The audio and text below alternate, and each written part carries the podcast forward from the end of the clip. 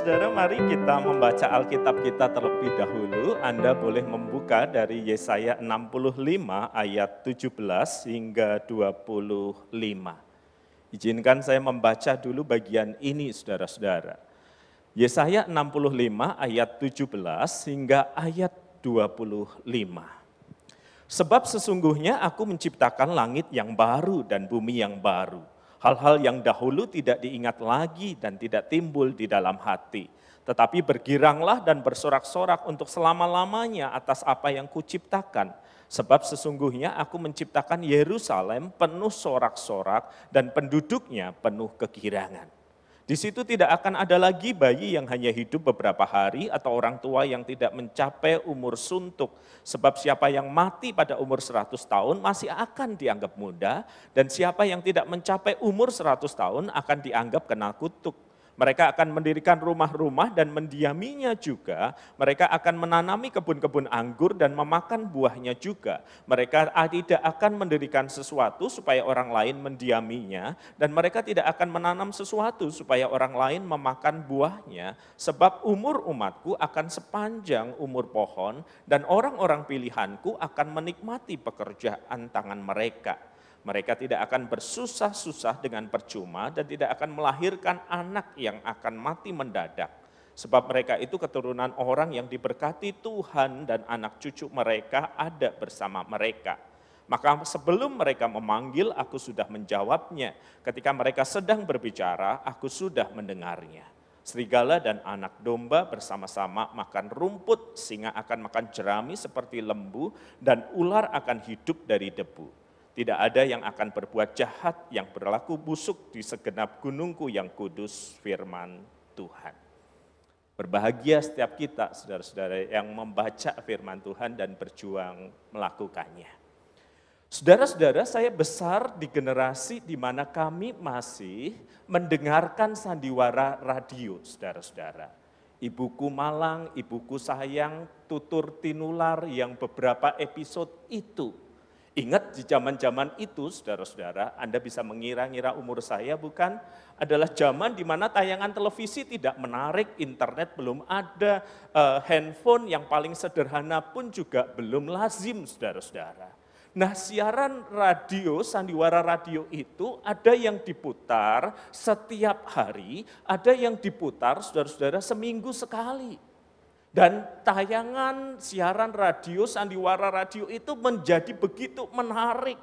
Karena adegannya biasanya dipotong pada detik yang krusial. Sementara si pembunuh masuk ke kamar itu, dia mengangkat pisaunya melihat korbannya yang ketakutan. Tahu-tahu kita berjumpa lagi minggu yang akan datang. Itu jadi bikin perasaan pengen banting radio, saudara-saudara. Jadi kita harus menunggu adegan ini kelanjutannya bagaimana, adegan ini mengapa terjadi, mengapa tokoh X melakukan ini, gambaran besarnya nanti ujungnya gimana ya. Maka kami lebih terlatih, kami lebih sabar daripada anak zaman now yang kalau nonton drama serial itu maraton dari jam 8 malam sampai jam 4 subuh. Membangunkan fajar sambil nonton film serial itu. Kenapa sih nggak bisa berhenti di tengah jalan? Kenapa sih harus ditonton semuanya? Karena kita kerius, karena kita kepo, karena kita pengen tahu ini hasilnya gimana ya. Sandiwara ini akan berujung bagaimana, peristiwa yang dialami ini ujungnya bagaimana. Kalau perlu sebagian teman, saudara-saudara nonton episode akhirnya dulu. Supaya tenang Pak hati Pak supaya nggak gelisah dengan pertanyaan kenapa adegan ini dan itu terjadi. Tonton dulu episode akhirnya, baca dulu sinopsisnya, cari bocorannya. Saudara kegelisahan kita ketika kita mendengarkan sandiwara radio, keinginan kita untuk terus menonton serial sampai kita tahu jalan keluarnya adalah cerminan kepribadian hidup manusia. Kita ini gelisah kalau sesuatu tidak jelas. Kalau sakit pertanyaannya adalah kapan sembuh. Kalau mengalami pergumulan ekonomi, masalahnya adalah, pergumulannya adalah kapan ini selesai. Kalau masih single 29 tahun sejak lahir maksudnya, pertanyaannya adalah kapan Pak ada yang kilaf sama saya. Kita ini selalu digelisahkan oleh ketidakpastian. Ketidakpastian itu membuat jiwa kita tidak tenang, tidak sejahtera, tetapi sayangnya hidup tidak bisa di fast forward gitu loh saudara-saudara. Kita harus menjalani di dalam ketidakpastian, kita harus menjalani di dalam ketidakmenentuan, dan itu menggelisahkan kita, saudara-saudara. Yesaya melayani di zaman yang seperti ini, saudara-saudara. Dia melayani 40 tahun. Bayangin dari saya lahir sampai seumuran sekarang 40 tahun tuh pelayanan dan itu pasang surut saudara-saudara. Ada saat di mana rajanya begitu mencintai Tuhan, masa depan Israel terjamin, tetapi ada saat di mana mereka jatuh pada titik paling rendah. 40 tahun ketika mereka ada di tanah mereka sendiri, ketika mereka dibuang karena dosa mereka di Babel, ketika mereka kembali untuk menata kehidupan mereka. 40 tahun di dalam ketidakpastian, 40 tahun di dalam ketidakmenentuan saudara-saudara. Dan bacaan yang kita baca tadi ada pada bagian yang ketiga ketika mereka akan pulang setelah mereka dibuang.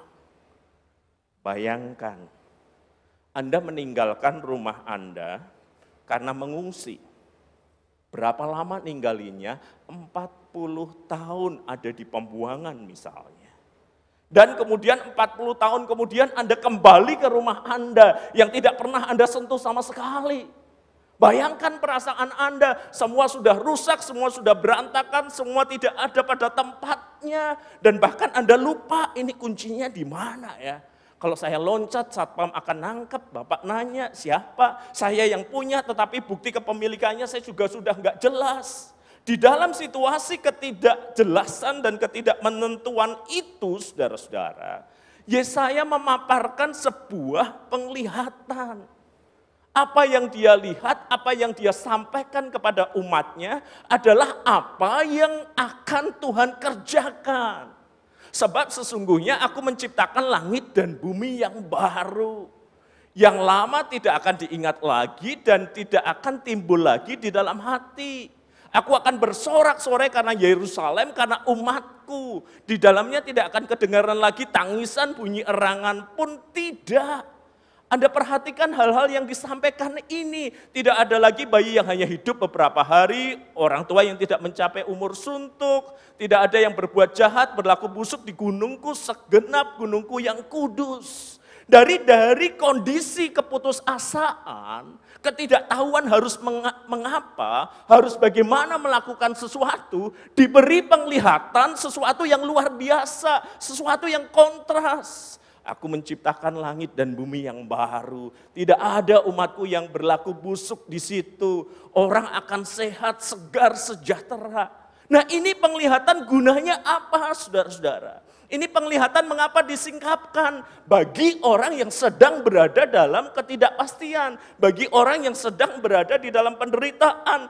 Kenapa diberi kontras lewat penglihatan itu?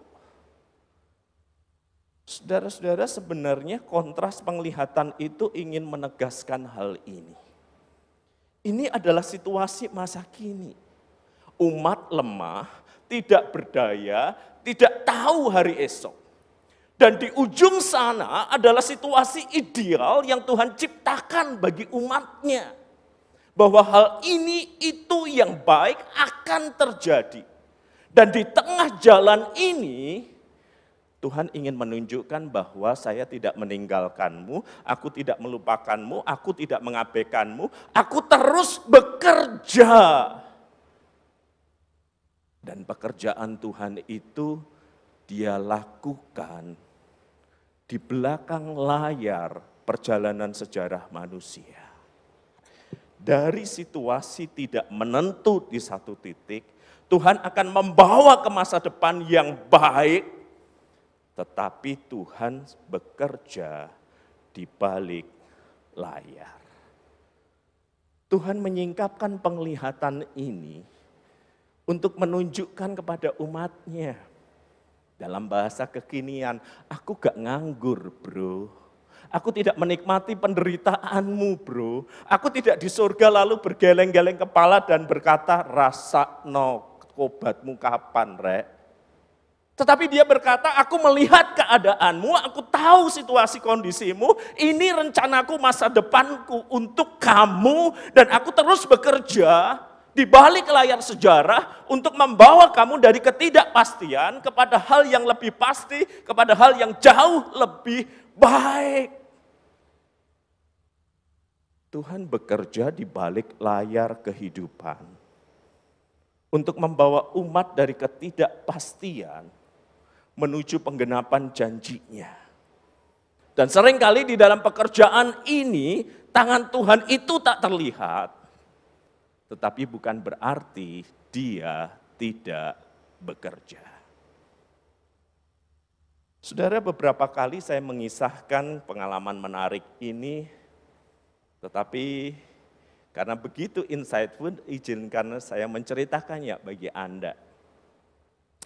Ketika anak saya berusia 5-6 tahun, dia itu kan suka dibangunkan jauh sebelum pandemi, masih ngantuk, Pak, dimandikan, dikasih makan, lalu berkata, aku tidur ya Pak di jalan. Maka sebagai papa sekaligus driver yang baik, saya angkat anak saya, saya taruh di baris yang kedua. Saya nyetir tentu di depan saudara-saudara. Nah suatu kali dalam perjalanan menuju sekolahnya, begitu belokan terakhir, tek, ada kemacetan. Dan saya baru ingat, minggu yang lalu udah dipasang pengumuman bahwa tanggal sekian akan ada wisuda, jalan ditutup setengah. Nyesel saya nggak ingat. Tetapi begitulah penyesalan kan, selalu datang belakangan ya. Kalau datang di depan pendaftaran, lebih depan lagi early bird pendaftaran. Nah begitu di jalan itu saudara-saudara macet. Saya udah tahu, saya harus cari jalan lain supaya nggak terlambat. Maka saya nyalain Waze, di tengah kemacetan itu, saya masukkan tujuan, dan dia memberi petunjuk supaya saya segera putar balik. Nah tepat ketika saya putar balik, saudara-saudara, anak saya terbangun, lalu berkata, papa salah, ini bukan jalan menuju sekolah. Papa keliru, ini jalan menuju mall. Aku mau sekolah, gak mau ke mall. Saya bilang, nak, jalan macet. Papa harus mengambil jalan yang lain. Papa tahu jalan ke sekolahku? Yakin? Enggak salah? Enggak tersesat? Butuh bantuan? Saudara mendengarkan anak ini ngomong terus, sementara saya memperhatikan waste dan nyetir juga bukan hal yang mudah kan. Maka saya bilang sama anak saya, diam nak. Lalu dia menatap ke saya sambil berkata, kalau enggak apa yang terjadi? Kalau enggak, dia diam. Tapi ngomel. Papaku nggak tahu jalan Surabaya, aku mau ke sekolah tapi malah diajak ke mall. Nanti paling papa minta maaf, ujungnya aku ditraktir es krim. Terus dia ngomel kayak begitu sementara saya eh, dengan panduan wes terus mencari jalan. Sampai anak saya tertidur. Aku tidur aja ya Pak daripada dimarahi, pinter. Ketika dia tertidur, saya bisa berkonsentrasi sampai akhirnya saya berhenti di titik tertentu. Bangun nak, bangun, bangun. Dia mengusap matanya lalu duduk. Di mana ini pak? Perhatikan baik-baik. Saya buka jendela dari depan. Hah? Sekolahku? Kok bisa pak nyampe sini pak? Papa pinter, Papa baik, dia ambil tasnya, lalu dia buka pintu dan sebelum turun saya bilang kalau soal pinter dan baik jauh sebelum kamu dilahirkan. Nah. Sip katanya, terus dia berlari masuk sekolahnya. Saudara, mengapa anak anak saya tadi mengeluh? Mengapa dari tadi dia terus merecokin saya? Mengapa dia kemudian akhirnya memutuskan tertidur dan membiarkan saya nyetir? Satu hal saudara-saudara, Tuhan itu bekerja dengan hati seorang bapak. Kita nggak ngerti jalan-jalan kehidupan yang diizinkan untuk terjadi, tetapi bukan berarti dia lepas tangan. Bukan berarti dia menikmati penderitaanmu, air matamu sambil berkata rasa no kapokmu kapan. Tetapi dia bekerja walaupun tidak kasat mata. Dan ketika kita tidak bisa melihat pekerjaan tangan Tuhan di dalam sejarah kehidupan kita, jangan berkata dia tidak bekerja, jangan berkata dia tidak melakukan sesuatu, jangan berkata dia diam saja. Apa yang dia janjikan kepada Yesaya digenapi kemudian. Dia terus berkarya dalam sejarah walaupun dia tidak selalu kelihatan tangannya.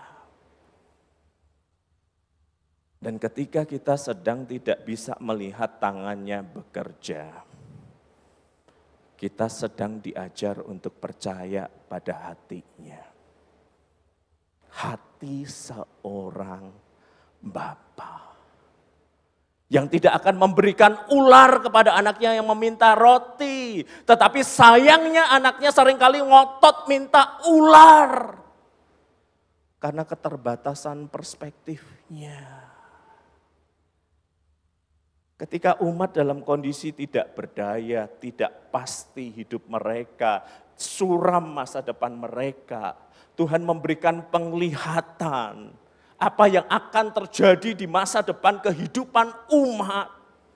Dan dia bukan hanya memberikan penglihatan dan selesai di situ, tetapi terus ia bekerja di dalam sejarah dengan hati seorang bapa yang selalu mengupayakan yang terbaik bagi anak-anaknya. Saya tidak tahu fase kehidupan apa yang Anda jalani sekarang. Anda sedang mudah melihat tangan Tuhan bekerja. Doa Pak terjawab semuanya. Melampaui dari yang saya butuhkan. Pasangan hidup ada tiga, tinggal milih Pak. Pekerjaan, waduh saya ditawari banyak hal, saya tinggal milih yang mana. Kalau Anda di fase kehidupan yang seperti ini, jangan lupa ajak saya makan-makan. Bersyukur kepada Tuhan. Dan semua orang bisa bersyukur dalam situasi seperti itu. Tetapi bagaimana kalau dalam situasi terpuruk pekerjaan Anda macet gara-gara pandemi ini, keluarga sakit, sebagian meninggal, pacar meninggalkan Anda, dan kemudian Anda nggak ngelihat masa depan yang jelas. Bagaimana Anda menghadapinya? Stres, depresi, karena ke depan kelihatan begitu gelap. Ingat satu hal ini. Ketika Anda tidak bisa melihat jejak tangan Tuhan bekerja, Anda dan saya sedang dilatih untuk percaya pada hati Bapa. Kalau seorang Bapa di dunia mengupayakan yang terbaik agar anaknya tiba sampai sekolah, tiba pada tujuan yang diharapkan, apalagi Bapa yang di sorga. Walaupun mata kita tidak bisa melihat tangannya, percayalah pada hati Bapa. Saudara-saudara menjadi menarik adalah ribuan tahun setelah penglihatan itu diberikan kepada Yesaya, ribuan tahun kemudian Allah juga memberikan penglihatan di dalam kitab Wahyu. Dan penglihatan itu saudara-saudara ada hal-hal yang secara spesifik persis banget Lihat apa yang dilihat oleh Yohanes di pulau Patmos itu. Lalu aku melihat langit yang baru, bumi yang baru. Yang pertama dan bumi yang pertama telah berlalu, laut pun tidak ada. Perlu dijelaskan laut pun tidak ada, kenapa? Sebagai penglihatan akhir, karena laut dilihat sebagai sumber ketakutan, sumber ancaman, berdiamnya monster-monster yang tidak jelas. Dan itu dikatakan tidak ada lagi. Dan aku aku melihat kota yang kudus, kata Yohanes, Yerusalem yang baru turun dari surga, dari Allah yang berhias bagaikan pengantin perempuan berdandan untuk suaminya. Berdandannya maksimal banget yang terbaik. Dan ini sisi penglihatan yang belum dilihat oleh Yesaya. Ayat yang ketiga ini. Lalu aku mendengar suara yang nyaring dari tahta itu berkata, lihatlah kemah Allah ada di tengah-tengah manusia. Ia akan diam bersama-sama dengan mereka. Mereka akan menjadi umatnya dan ia akan menjadi Allah mereka. Saudara-saudara penglihatan Yesaya berhenti tentang sebuah situasi dan kondisi yang begitu ideal, yang begitu baik. Penglihatan di kitab Wahyu menyingkapkan hal yang lain. Di tengah situasi yang ideal dan baik itu yang terbaik hadir. Yaitu Allah yang hadir di tengah-tengah umatnya. Wow. Memulihkan kembali apa yang terhilang di dalam kitab kejadian ketika manusia berdosa ketika manusia lari dari Tuhan, ketika Tuhan mengusirnya dari Eden karena keberdosaannya. Tetapi di akhir zaman nanti Allah akan berdiam, bersekutu bersama umatnya. Segala sesuatu yang dirusakkan oleh dosa dikembalikan. Dalam persekutuan yang abadi bersama dengan Tuhan. Dan karena itu belum terjadi, karena itu nanti, maka Tuhan menunjukkan bagaimana ia bekerja. Menegaskan bahwa kita dalam perjalanan ke sana. Alkitab mengatakan sang sabda itu telah menjadi manusia.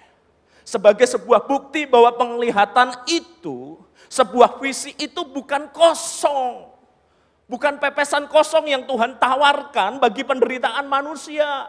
Susah ya bro, sakit ya bro, bergumul ya bro. Di sini enak loh. Kamu nggak mau join sini ta?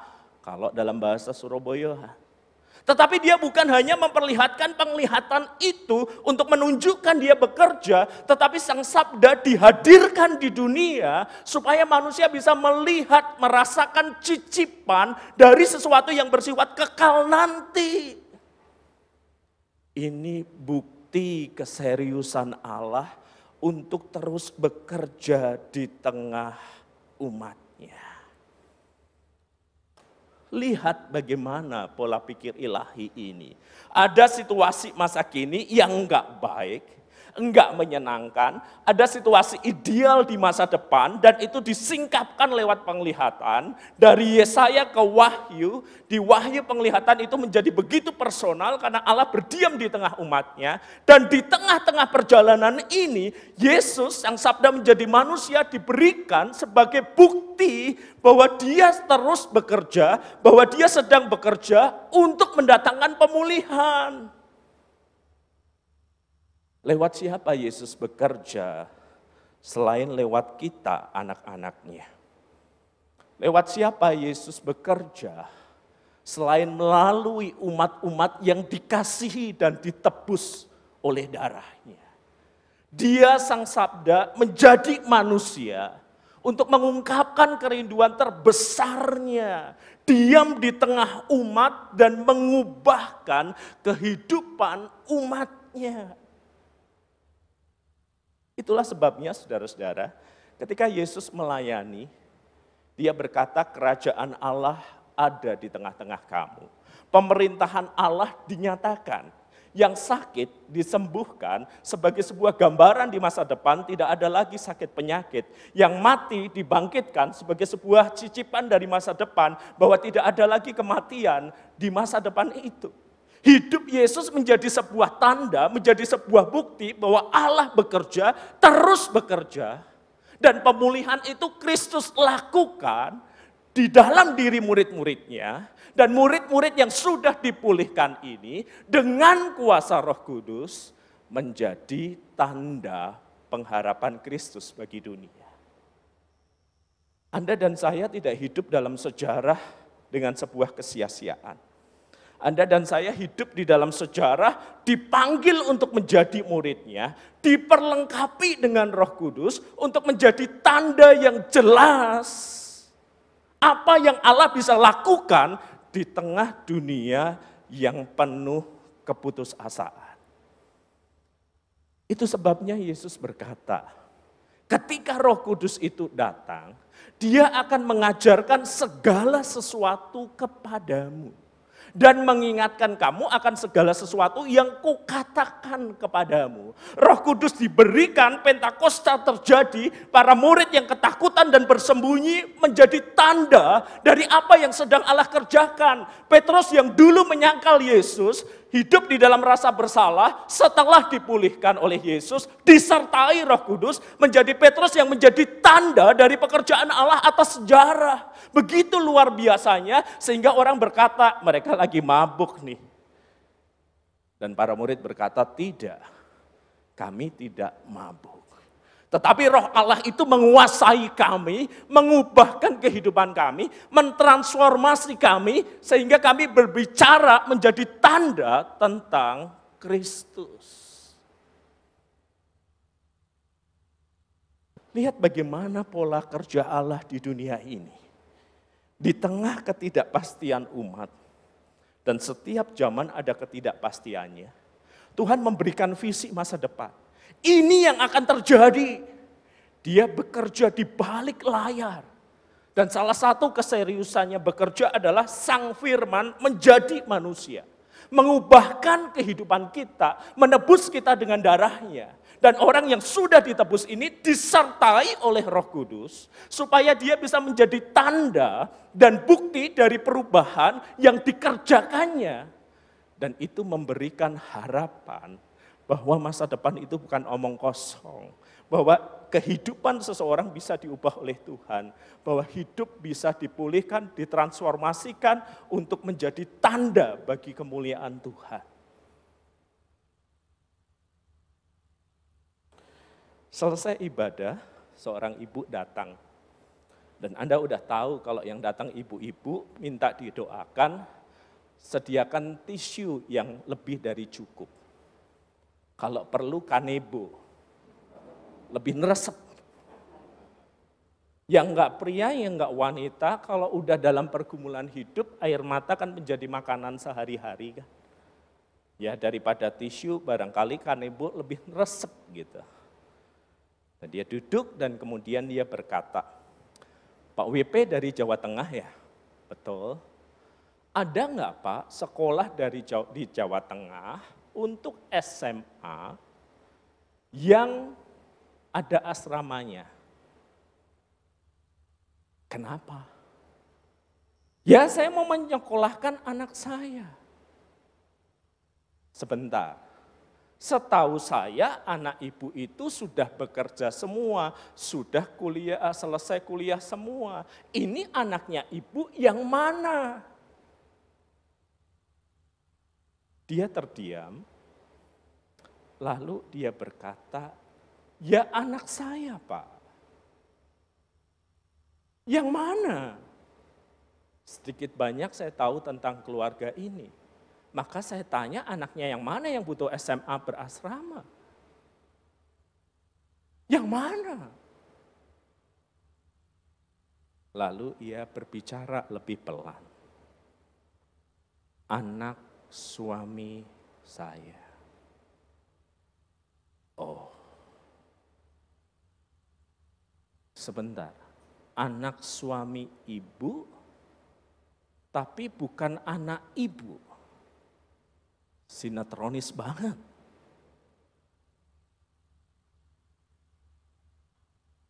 Dia nangis, lalu dia berkata, "Anak suami saya dengan perempuan yang lain. Saya bisa membayangkan ya, kalau itu dalam sinetron Indonesia langsung di zoom in, saya mendengarkan perkataan itu lalu berkata, apa? Piring pecah, kendaraan ngerem mendadak, kucing loncat. Tetapi hidup bisa lebih sinetronis dari sinetron. Maksudnya Bu, Maklum pendeta agak lemot ini. Suami saya berhubungan dengan perempuan yang lain, punya anak. Anaknya enggak diurus oleh mamah kandungnya. Nah, saya mau menyekolahkan anak itu supaya dapat pendidikan yang baik dan tidak seperti mamahnya. Pertanyaan saya, barangkali Anda bisa membantu saya menjawabnya. Terbuat dari apa hati si ibu? Orang melihat anak hasil perselingkuhan pasangan pasti emosi, pasti marah, pasti kecewa. Tetapi si ibu memutuskan untuk menerimanya, mengasuhnya, mencarikan sekolah yang terbaik untuk diri anak itu.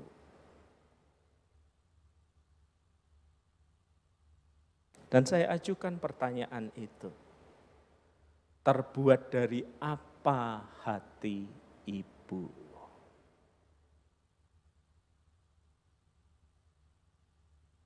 Dia nunduk lalu berkata, saya ya sempat marah pak, saya ya sempat kecewa, saya ya terluka.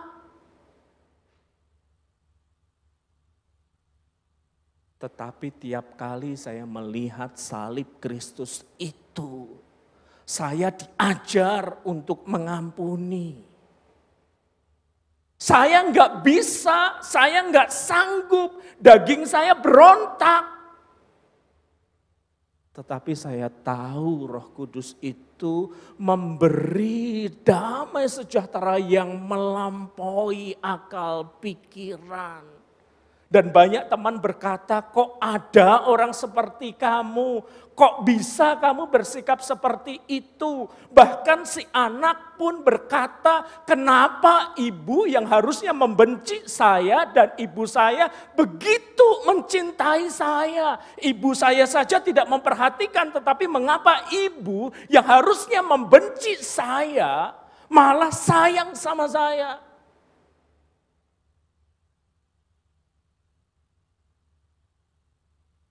Dan ketika akhirnya saya ketemu anak itu, dia berkata, saya pengen jadi seperti ibu itu.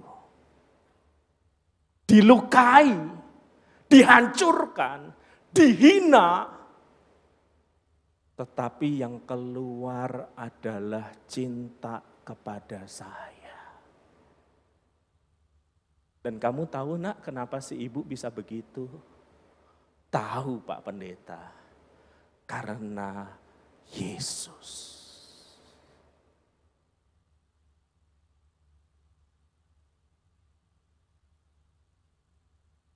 Roh Kudus diberikan saudara-saudara, dicurahkan supaya hidup kita diubahkan. Supaya situasi dan kondisi kehidupan kita diubahkan supaya respons kita diubahkan. Harusnya seperti ini respons manusiawinya. Harusnya macamnya kayak begini. Harusnya tindakannya kayak begini. Harusnya marah, harusnya kecewa, harusnya membuang, harusnya putus asa, harusnya stres, harusnya depresi. Itu yang terjadi dalam dunia sekeliling kita. Tetapi ketika Yesus menebus seseorang, ketika Roh Kudus menyertai, maka dia diubahkan menjadi tanda pengharapan, penghiburan, pengampunan, damai sejahtera, sukacita dan itu bukan kekuatan manusiawi tetapi penebusan Kristus dan bagaimana Roh Kudus mengubahkan kehidupan kita.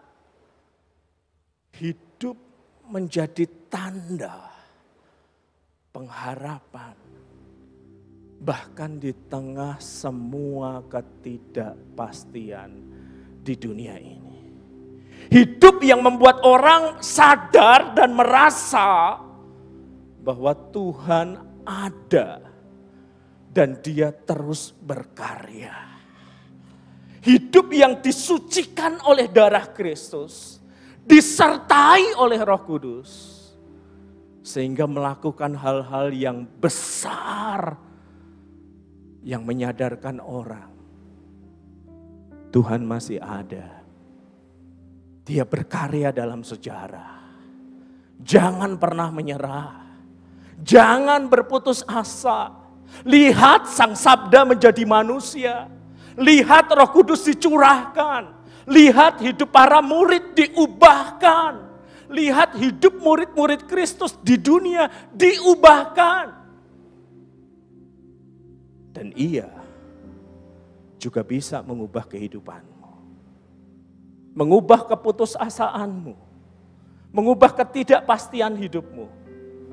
Mengubah masa depanmu yang kamu katakan suram tak menentu. Ketika Kristus menguduskan. Ketika roh kudus menyertai kamu dan saya akan berdiri menjadi sebuah tanda yang menunjukkan Allah ada dan berkarya dalam sejarah. Saudara, Anda baru ngerti pentingnya sebuah tanda ketika Anda ada di sebuah daerah atau teritori yang enggak Anda kenal. Saya nih lagi nyetir bersama beberapa hamba Tuhan. Lewat jam makan siang. Manusia tidak hidup dari roti saja kan. Dia butuh makanan yang lain. Lalu yang sebelah berkata begini, Pak, di sini sinyal HP-nya jelek, nggak bisa pakai Waze nyari tempat makan. Tempat makan dekat atau jauh ya Pak? Ini seperti kata Tuhan Yesus saya bilang. Orang buta menuntun orang buta. Saya nggak paham daerah ini. Yang penting satu-satunya jalan kita tapain. Kita jalanin pakai mobil ya. Yang belakang, iya pak jalan aja pak. Restoran pertama kita akan berhenti. 10 menit mereka masih nyanyi lagu rohani. 20 menit perut mereka yang bernyanyi. 30 menit yang belakang bilang, Pak aku mau pingsan Pak menit ke 40 orang emosi. Ini kita ke mana sih Pak kok nggak ada makanan? Mereka udah lemes banget. Dan tiba-tiba kami melihat tanda itu.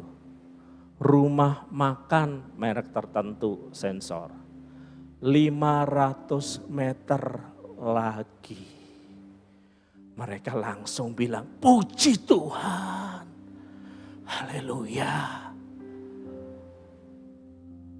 Dari yang duduknya lemes jadi tegak. Dari yang perutnya bernyanyi menjadi suara bernyanyi. Haleluya 12 kali. Dan ketika kami tiba di tempat, betapa gembiranya hati kami.